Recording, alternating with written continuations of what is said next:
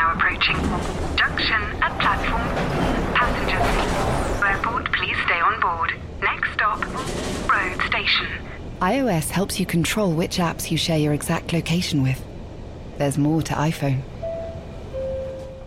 Many of us have those stubborn pounds that seem impossible to lose, no matter how good we eat or how hard we work out. My solution is PlushCare. PlushCare is a leading telehealth provider with doctors who are there for you day and night to partner with you in your weight loss journey. They can prescribe FDA-approved weight loss medications like Wegovy and Zepbound for those who qualify. Plus, they accept most insurance plans. To get started, visit plushcare.com slash weight loss. That's plushcare.com slash weight loss. Yo, technology. What is it all about?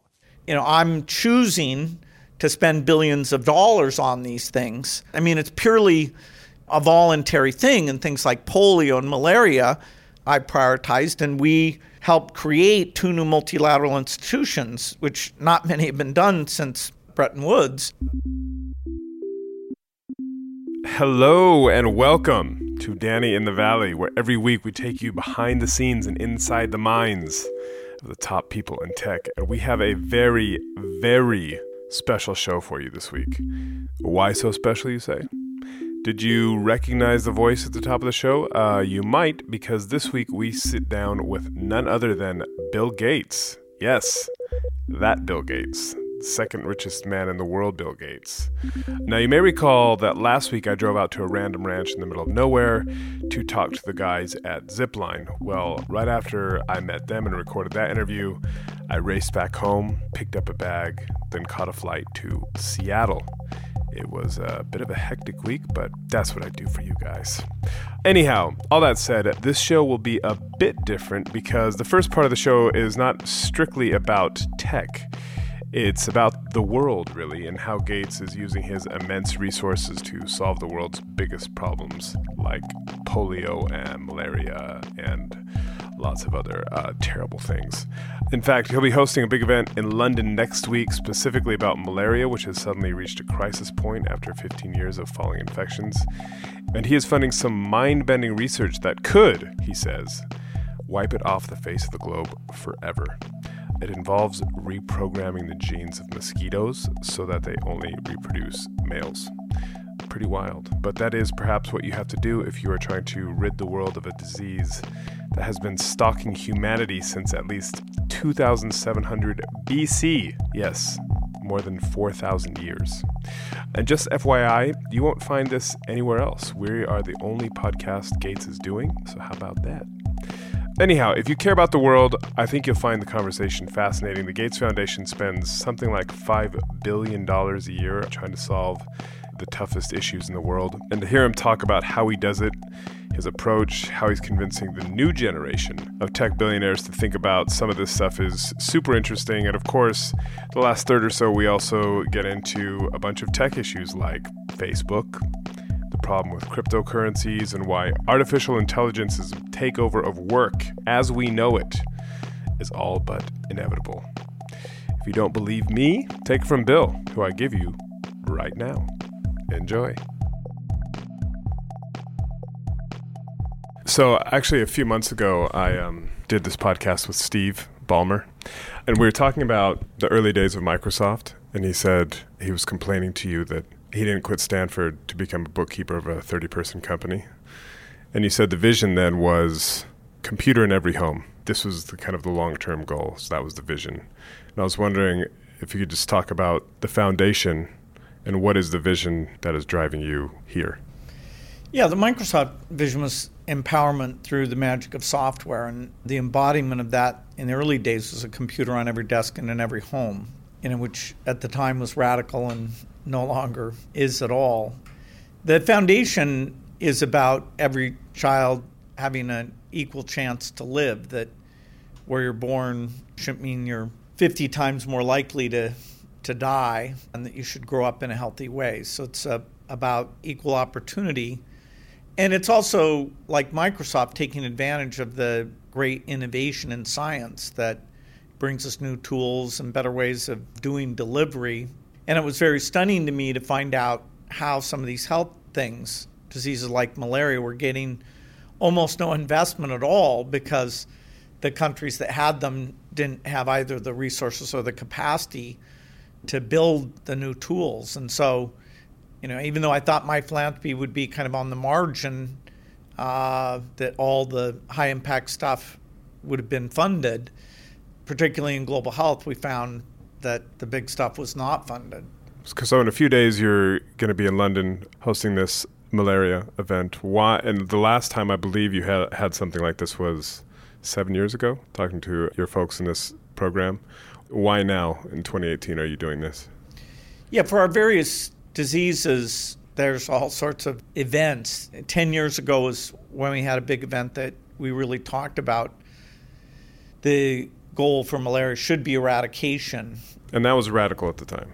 At the Correct? time, yeah. Even today, there are people who resist that. And it's fair to say that you can't do eradication with the existing tools. So you have to assume not only intensification of delivering what we have now and somewhat additional resources, but you have to assume new tools. Particularly in this field, the old tools wear out. That is, the insecticides, the mosquitoes evolve around the insecticides, and the malaria parasite plasmodium evolves around the drugs. And so if you stand still, you actually go back to the peak, which was over a million deaths a year, 1.2 million was the peak. And there's other than innovation, you will find yourself back there because the susceptible populations are growing quite dramatically because the burden is in developing countries, the majority of people in Commonwealth countries, but overwhelmingly it's it's young children in Africa who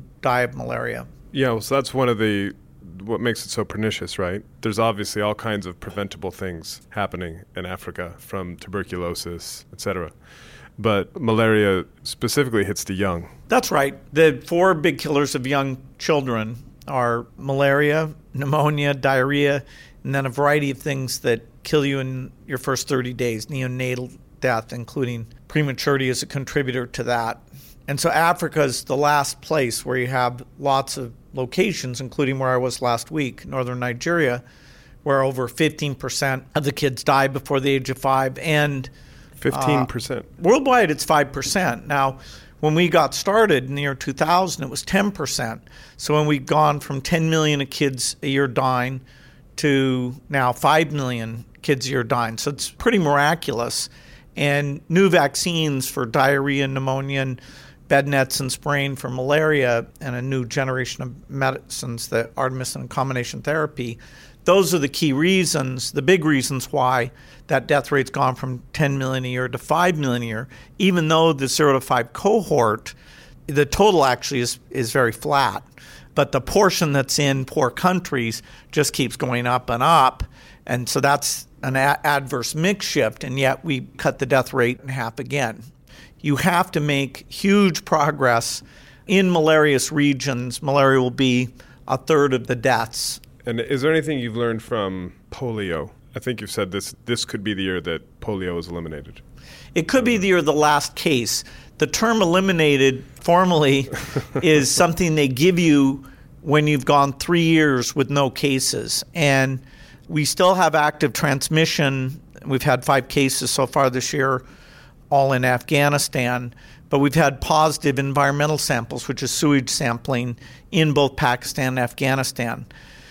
One of the big reasons I was in Nigeria and Chad last week was we had a case there 16 months ago, and that's the last case we've seen other than Afghanistan and Pakistan. So making sure we get up into the northeast, the Borno, Boko Haram area around Lake Chad, and really see if there's cases up there and vaccinate the kids. You know, there's only three countries that haven't been declared free. Now, as long as it's in any country, it can spread back. But we want to make sure we do a super good job making sure it's out of Africa. And then it's possible this will be the last year that even Pakistan or Afghanistan would have cases. The quality of the campaigns keeps improving. You know, we do satellite photography to understand where the populations are, where people are moving. In Africa, we've used tracking of the vaccination teams to see where they're going. We've had to bring a lot of innovation. Absolutely, the lessons of polio will be very helpful. In fact, the disease modeling group we created when we declared this malaria thing, some of my scientific friends who had been involved at Microsoft said, hey, let's build a modeling group. And we built this phenomenal modeling group that can look at how tough it is to get rid of malaria. Is that taking advantage of things like advances in machine learning and oh, yeah. algorithms? And, and we're having to advance the algorithms. It's amazing. They, they use cloud supercomputing, they use big data gathering data sets by sending people out with mobile phones. They take the satellite data, they take the weather data. Because malaria is it's in the mosquitoes and it's in the humans. And you can only get to zero if you clear the mosquitoes and you clear the humans. The key bottlenecks actually is the humans. You know, in the US and in Europe, that's what happened is you went through low seasons where the number of humans who were infected over the low season got lower and lower and eventually hit zero. That's very hard to do in Central Africa because the number of mosquitoes and therefore what they call the, the biting rate, the EIR, is super high. You have places where kids are being bitten 30, 40 times a year with a infected mosquito. Because mosquitoes, the numbers are mind blowing how because they have a quick generation time. When the rainy season hits, you get literally hundreds of billions of mosquitoes. Hundreds and they're of out billions. there. Yeah, which means the reinfection rates can propagate the disease pretty easily. This is not easy to eradicate. And the year I was born was the first attempt at doing the eradication. In fact, because that had failed, and people came and said, let's do smallpox, there was a lot of skepticism. In fact, the head of the WHO sort of didn't want to be involved and forced a bunch of US CDC people to come in and you know, be responsible for what was expected to be a failure. Of course, it became the only known case of the eradication of a, a human disease. This might sound like a weird question, but why do you care? You know, there's plenty of rich people who don't make this a mission. And I mean, we were talking earlier uh, with one of your colleagues about how much money goes to foreign aid, and it's something like 1% or 3% or 4%. Yeah, it's under 5% of U.S. philanthropy is going to poor countries. People like World Vision do some of that. Some of the big foundations do, but overwhelmingly it's spent in, in the U.S. And you'd expect that to some degree. I'm a little surprised more people don't get involved because the impact of money spent well in poor countries is Huge, much right? higher than the marginal impact you can get in a in a developed country. Now we do a lot of work here in the U.S. We do like 800 million a year, mostly around education, college scholarships, K through 12, charter schools, a bunch of things. But where we're having the most impact is internationally, particularly where we can invent new tools and then get those new tools out to all the kids. Why Well, is this important to you? Why do you care? I think that the human value that parents shouldn't have their children die is pretty universal. And the idea that the world is very rich and we understand all this science, and yet people are very moved by you know a disaster that kills a few thousand, which of course is horrific. But we're talking about millions a year. You know, the idea that we've gone from 10 million a year dying to 5 million a year dying, you won't find many people who know that. So it's kind of weird in a way that, you know, what's the report card for humanity, how it takes care of itself? You know, there's a few basic things like death and, you know, literacy, and some things are hard to measure, like quality of life, freedom, but death is actually Pretty you know, we had to Yeah. invest and make sure the measurement was good and to do the attribution of, okay, what's causing that diarrhea? How much of that's malaria? Even within malaria, you have Vivax and falciparum. But so to me, the idea that you can do this and have this huge impact, it's very exciting. It should be done. There is a history of people like Rockefeller doing the Green Revolution.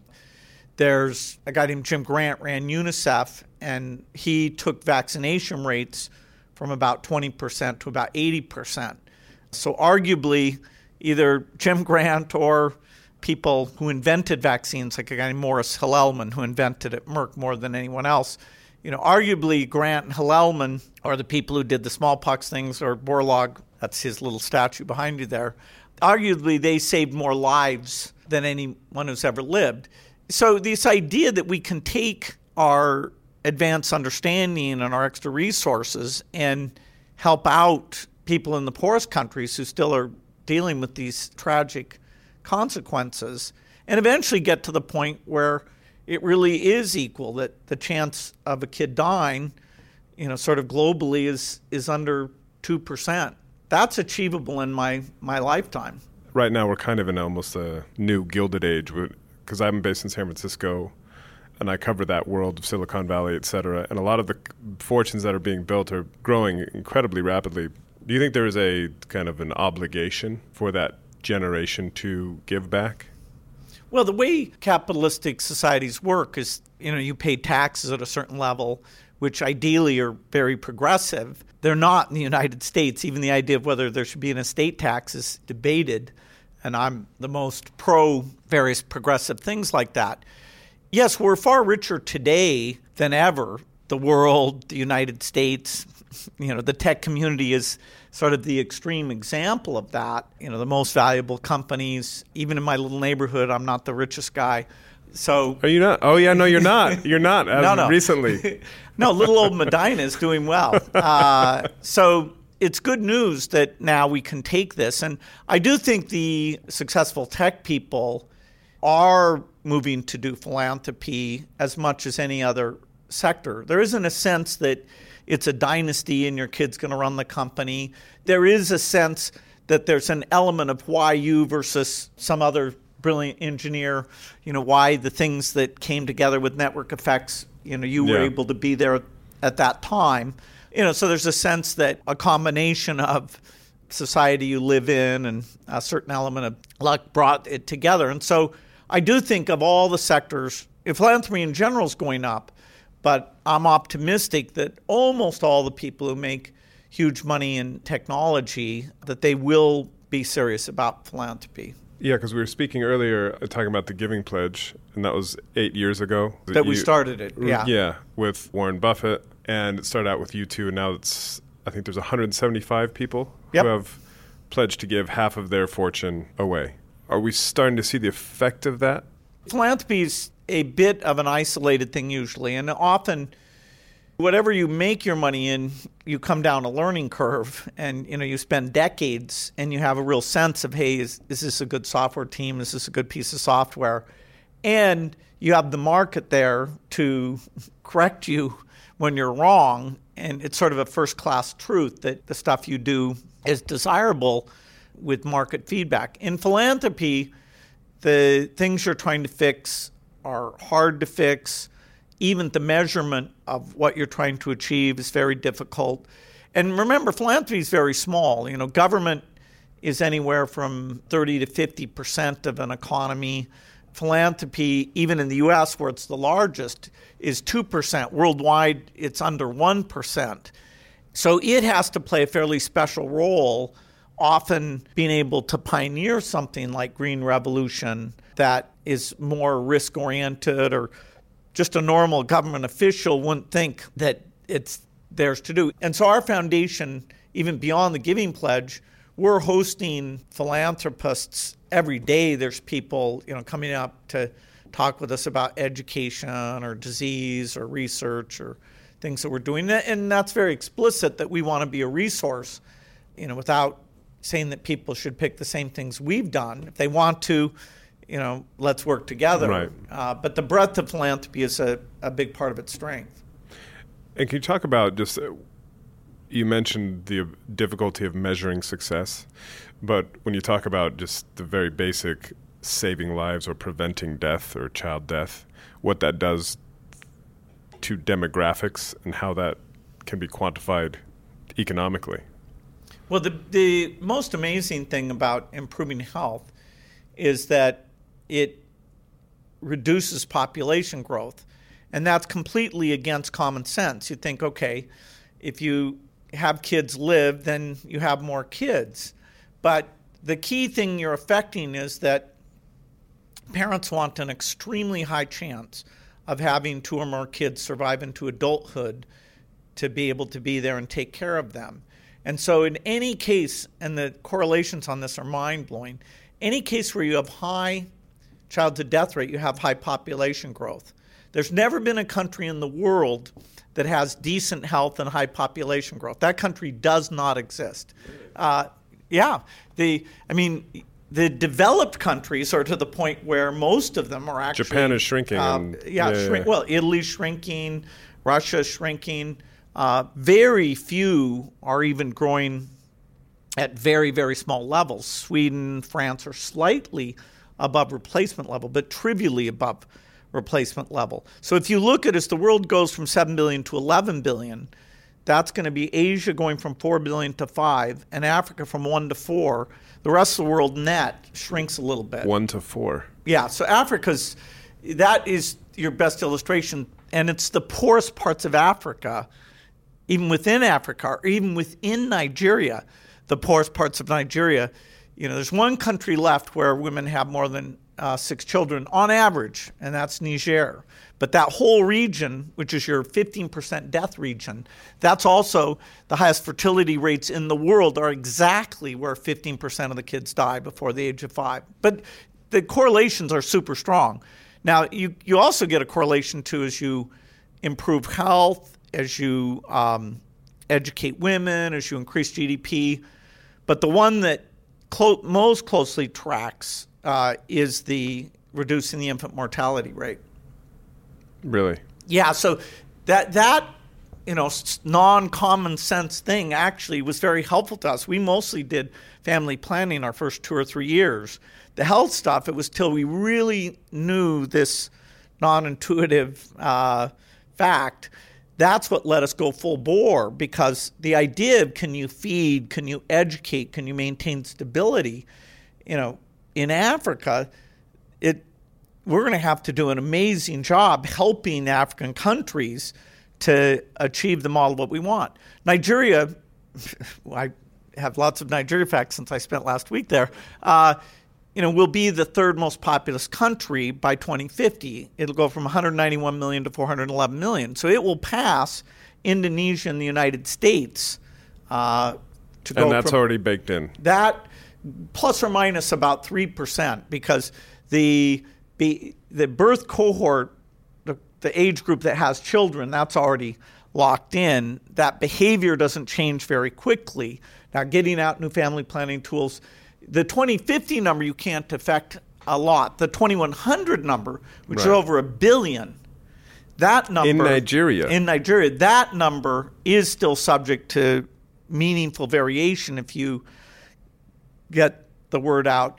And you know, there's many countries like Mexico, Iran that actually surprised people.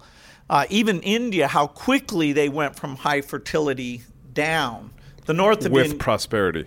with va- various elements of prosperity. Yeah. And that's how people study like hey did TV slightly affect it more cuz you're seeing a social norm of smaller families. You know, did family planning tools being available and counseling and we're very involved in that. As I say that actually predates our being huge in health. We had to get our mind around the fact that this was how to minimize the challenges Africa and the world would, would face population wise. Right.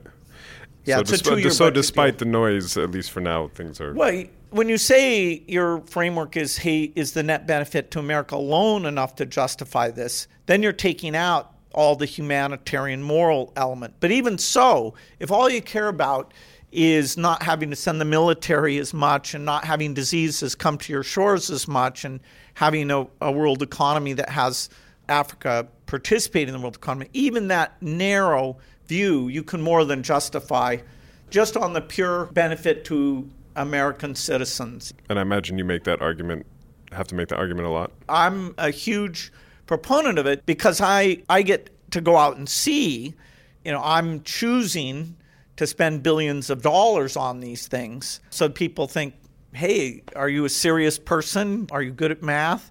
Do you hire people who look hard at these things? I mean, it's purely a voluntary thing, and things like polio and malaria I prioritized, and we helped create two new multilateral institutions, which not many have been done since Bretton Woods. We've had Gavi, which is the thing that makes sure all the kids of the world get vaccines, and Global Fund, which has the three diseases, HIV being the biggest, but HIV, malaria, and TB, making sure that developing countries get access to the life saving tools for all three of those diseases. And those have, both Gavi and Global Fund have been an unbelievable success, creating new institutions and getting them managed well. And it's a miracle. Most of that, even though we're funders of it, most of it's European and U.S. government funding that, that makes those things work. And on malaria, we're at a critical point, aren't we? Rates have been going down for 15 years until last year. That's it, right. And now it's on its way back up. Measuring cases, the error bars are always fairly high, but there's no doubt the last two or three years, a combination of things have meant that we haven't made progress. One is the resistance, mosquito resistance to the insecticide, the pyrethroids, which is what we use on the bed nets, and the resistance to the actellic, which is what we use for the, the spraying. The second thing is that you always have to get those tools out there. The bed nets tear, you have to remind people to use them. Then you have actually a fair bit of weather variation where in Africa, rain is your enemy. The last couple of years, we, we have gone backwards. The good news is that we have a, a new generation of bed net, which is a dual insecticide. Costs a little bit more money, but we'll get that down over time. And then we have a new indoor residual spray, the first one to be approved in 40 years, is now available. And it even lasts longer. There's a newer generation coming that we're working with the chemical companies on that would last more than a year. And that would be a huge advance because then you can just have full time people just going around and doing the spraying. But to get to the promised land, to eradication, you need some kind of technological, biotechnological leap. The two that are the most unclear are will we get a vaccine with long duration? We have a vaccine, but it has short duration. But we have novel constructs that people at Oxford and others are, are working on. And can we get this uh, gene drive, sort of genetic editing uh, of mosquito genome, this thing that, if it worked well, would either cut the populations for a period of time, which would be huge, or. Because it effectively neuters them? One approach is you make all the offspring be male Another approach is you make it harder for them to carry the parasite. The parasite evolves to avoid the mosquito. It actually bursts through the gut out into the proboscis, so it actually injures the mosquito quite a bit. So it can be there when it sticks that blood straw in. And that's part of its life cycle. It's a super complicated life cycle. It's amazing that something like this evolved. So it circulates in the blood, then it goes to the liver. It has to do all this crazy stuff in the liver. Then it comes out and enters this very like Alien. yeah, and then it right? switches to this sexual stage called the gametocyte, and then it has to be around to be sucked back up by a long-lived female that has to live long enough to both take a blood meal from somebody who's infected and then go and take a blood meal from somebody who's not infected. So it's actually a very small part of the females that live long enough to go through this cycle. Because if you reduce the average life of females, you get a fourth power benefit of that lifetime reduction. And it's partly why bed nets have been, until pyrethroid resistance, why they were so incredible. I mean, the, it is amazing what happens. Their species, subspecies called gambiae just collapses. Is this harder than Microsoft? You know, Microsoft, you know, we did a lot of things that worked, we did a lot of things that didn't work. It's the same type of intellectual challenge where you're hiring very smart people you're taking risks. You have projects that you won't know if it was a good idea for sometimes a decade, like the HIV vaccine work we're doing, or this whole eradication thing. That's more than a decade. I mean, if things go well, this is a 20 to 25 year project with all sorts of milestones of success and failure. You know, I've had to learn a lot of new science. We're more dependent on our partnership with governments in these poor countries. If you've just been to Nigeria, you're thinking, wow, how do we raise the capacity of the government to run a primary health care system in a good way? So it has different challenges, but I'd say it's hard to compare in some in a black Yeah. and white way. This organization is built to address kind of the world's hardest problems, but how do you choose your problems? Well, in general, it, somebody has an idea that saves lives, saves a child's life for less than thousand dollars. You know, I'm super interested. That's it. basically all the health stuff we do is at at, at that threshold or below. You know, some of the nutrition stuff we do is way below. Is the thousand dollars particularly? No, I'm just giving you relevant? a sense. Yeah, I right, mean, right. It's what it turns out to be. That that's not an input. That's an output where you sort the most effective things. The term in the art is dollars per disability adjusted life year saved, which comes from the this incredible World Development Report that the bank put out in 1993 that was really, I didn't read it until much later, but it was a key part of my education in terms of thinking through how we would do this stuff.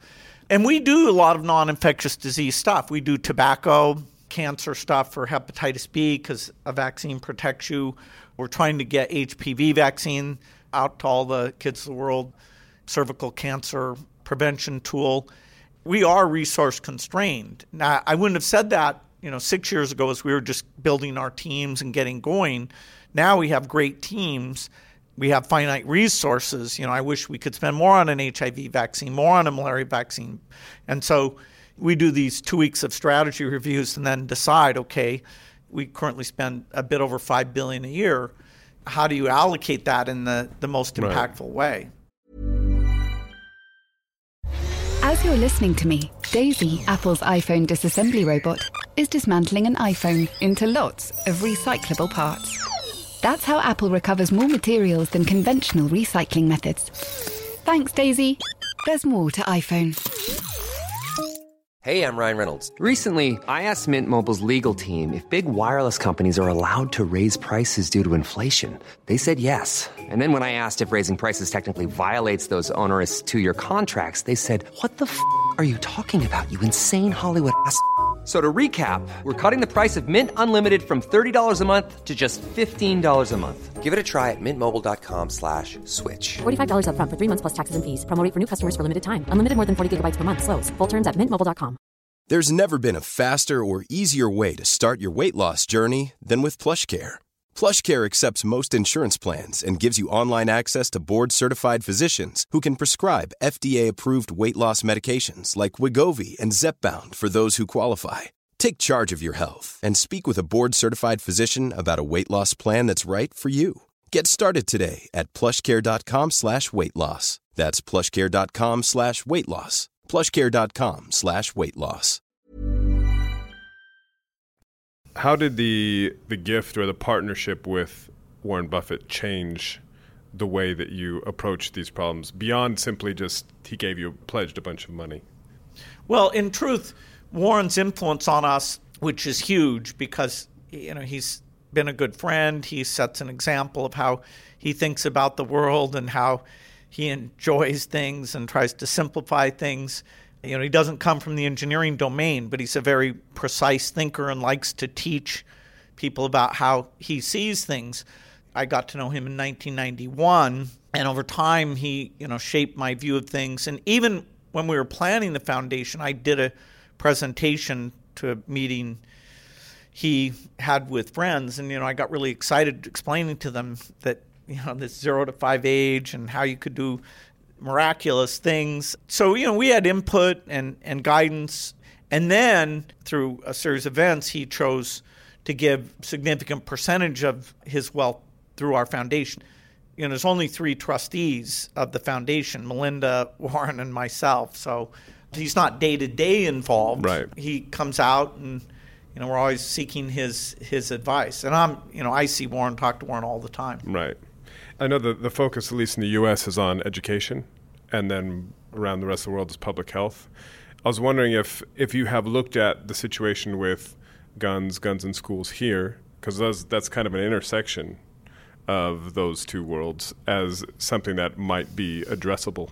You know, every death is super, super tragic. Fortunately, there's not 5 million deaths in schools with guns. There's 33,000 deaths with guns. Most of those are are suicide, 21,000 of those. most Is that are, right? Yeah. The majority of all gun deaths in the U.S. are suicide. I did not know uh, that. The mass shooting, it's a very small percentage. That's like on average 600 per year, but it's awful. Every one of these things yeah. is completely awful.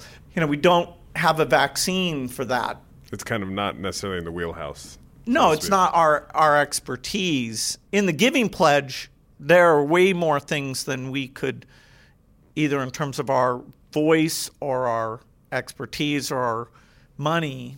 So once you pick, the ideal is in terms of really building up partner organizations and you know being willing to do things that take a long long time but you're going to be there and you know so global health and US education are the things we'll do Can I ask you a couple tech questions? sure AI. Everybody's an AI company. It's AI everything, machine learning, etc. It seems that there are a few companies that are working on this idea of a generalized AI, the kind of the recreation of a superhuman brain. Do you think that's realistic and is that worrying? you know there's no easy short answers to these things the ultimate challenge is that you know evolution has created an amazing piece of software and you know the more we learn about human capabilities the more impressive it is a few things like vision and speech understanding now the software equivalent of that has matched those human capabilities. You know, game playing that was true for a lot of games, but not for, say, Go, and now DeepMind with AlphaGo is significantly better than the best human player. So, yes, AI software is being developed to help us invent cancer drugs and to run cybersecurity algorithms that can't be outsmarted. That software is very powerful you know, is it more or less powerful than bioterrorism or a nuclear weapon? You can argue, but whichever humans have that, you want to make sure that you know they're using it for good things. It will free up labor. You know, what are the unmet needs? Smaller class size, special needs kids, you know, older people who are lonely. As you free up that labor, there's some amazing unmet needs. We're not at the point you'll say, hey, what is there besides work? that people choose to do because Right. you will go from a labor supply constrained era to uh, a case where you don't have that shortage. And do you think just that is an inevitability? yes, that's an inevitability. Predicting when, Yeah, uh, right. as people like to point out, Kurzweil, Bostrom, uh, Musk, it's potentially a nonlinear phenomena that something that's smarter knows how to invent something that's smarter that knows how to invent something that's smarter. So the recursion creates these nonlinear exponential effects. That's why it makes the prediction so difficult. We're not Right. close today. The leading AI companies include Microsoft, Google. If you had to pick one, they're doing the most. But you know, there's quite a few. And so this idea of a robot tax or something like that, do you think that's going to be necessary at some point? Or Well- a universal basic income or some some kind of way to Well, those are different things. Yeah, I guess to subsidize somehow subsidize life for humans. the idea of the safety net is not a new thing. Your safety net, the question is who qualifies it for it and what level of benefits does it generate? Generally, even in rich countries today, the safety net expects that if you can work, you will work. It's not there's not some hugely decent level of income where you don't have to work at all.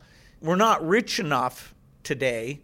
You know, we still want to have smaller class sizes and we want social workers and to reach out to old people and and help, you know, have aids for handicapped kids. And so we don't have this notion that hey, go ahead and do nothing and you'll you'll be totally taken care of. Eventually, you will get to that level of wealth, and it will be because of innovations, many of which will be under this AI heading. And that'll be great. Then you'll have all sorts of philosophical questions about purpose. You know, work won't be the central, almost religious activity in the world of shortage, which is is our world today. And if anyone doubts that, just go to Africa and look around.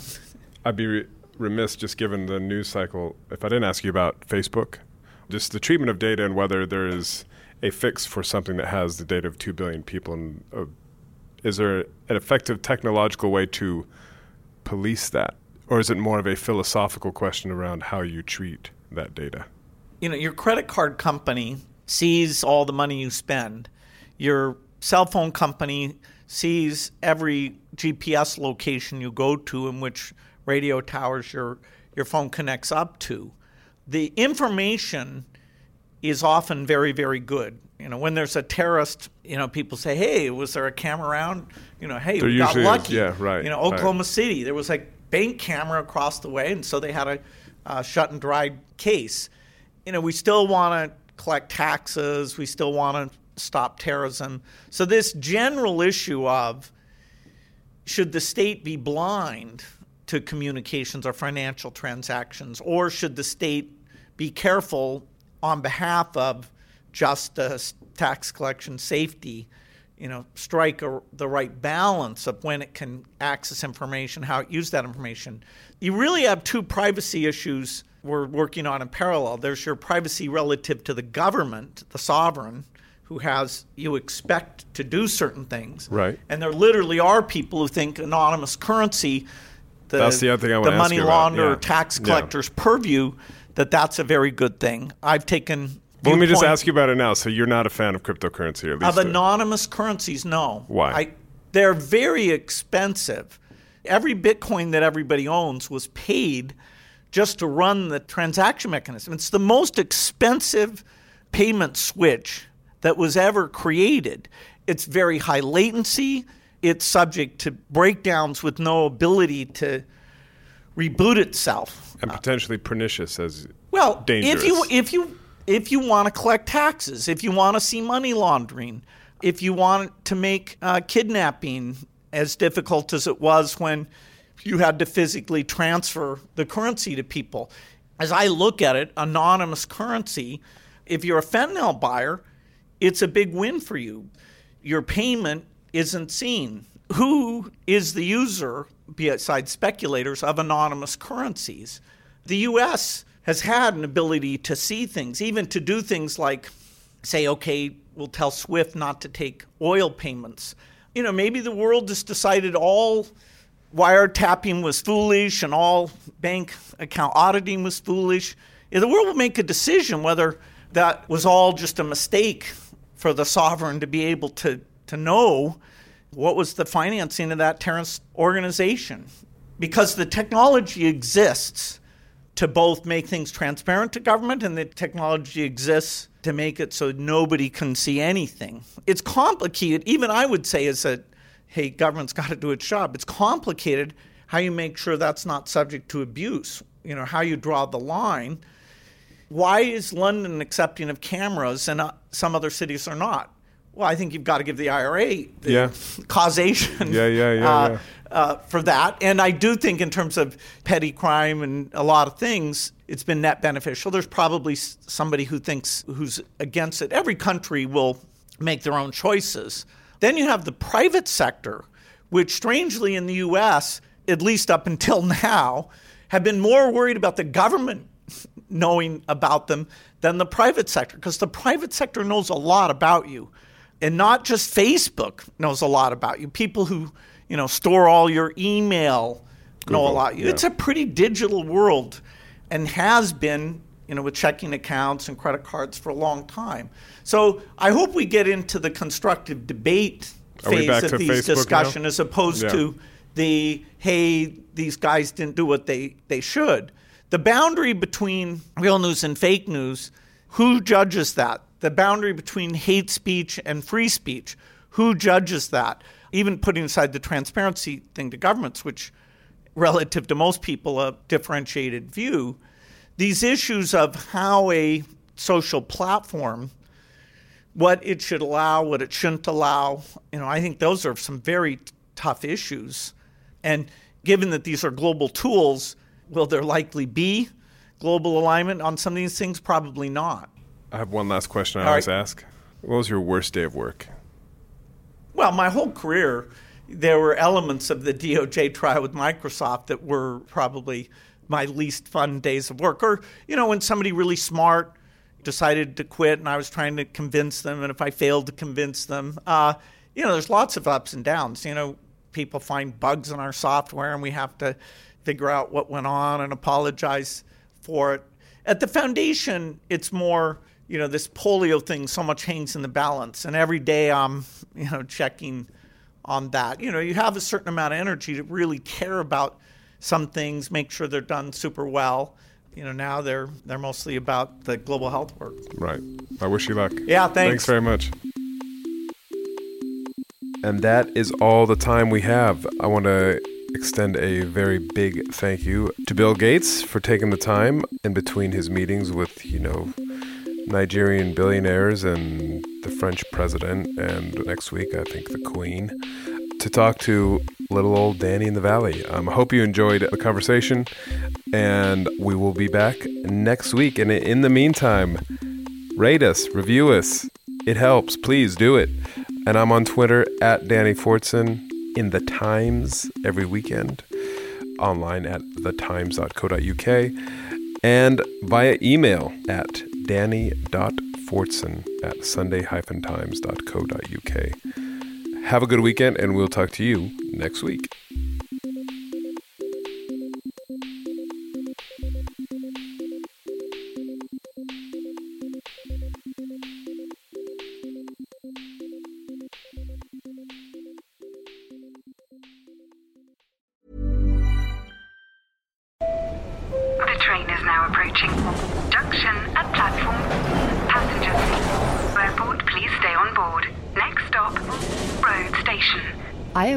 You control which apps you share your exact location with. There's more to iPhone. Planning for your next trip? Elevate your travel style with Quince. Quince has all the jet setting essentials you'll want for your next getaway, like European linen, premium luggage options, buttery soft Italian leather bags, and so much more. And it's all priced at 50 to 80% less than similar brands. Plus, Quince only works with factories that use safe and ethical manufacturing practices. Pack your bags with high-quality essentials you'll be wearing for vacations to come with Quince. Go to quince.com slash trip for free shipping and 365-day returns.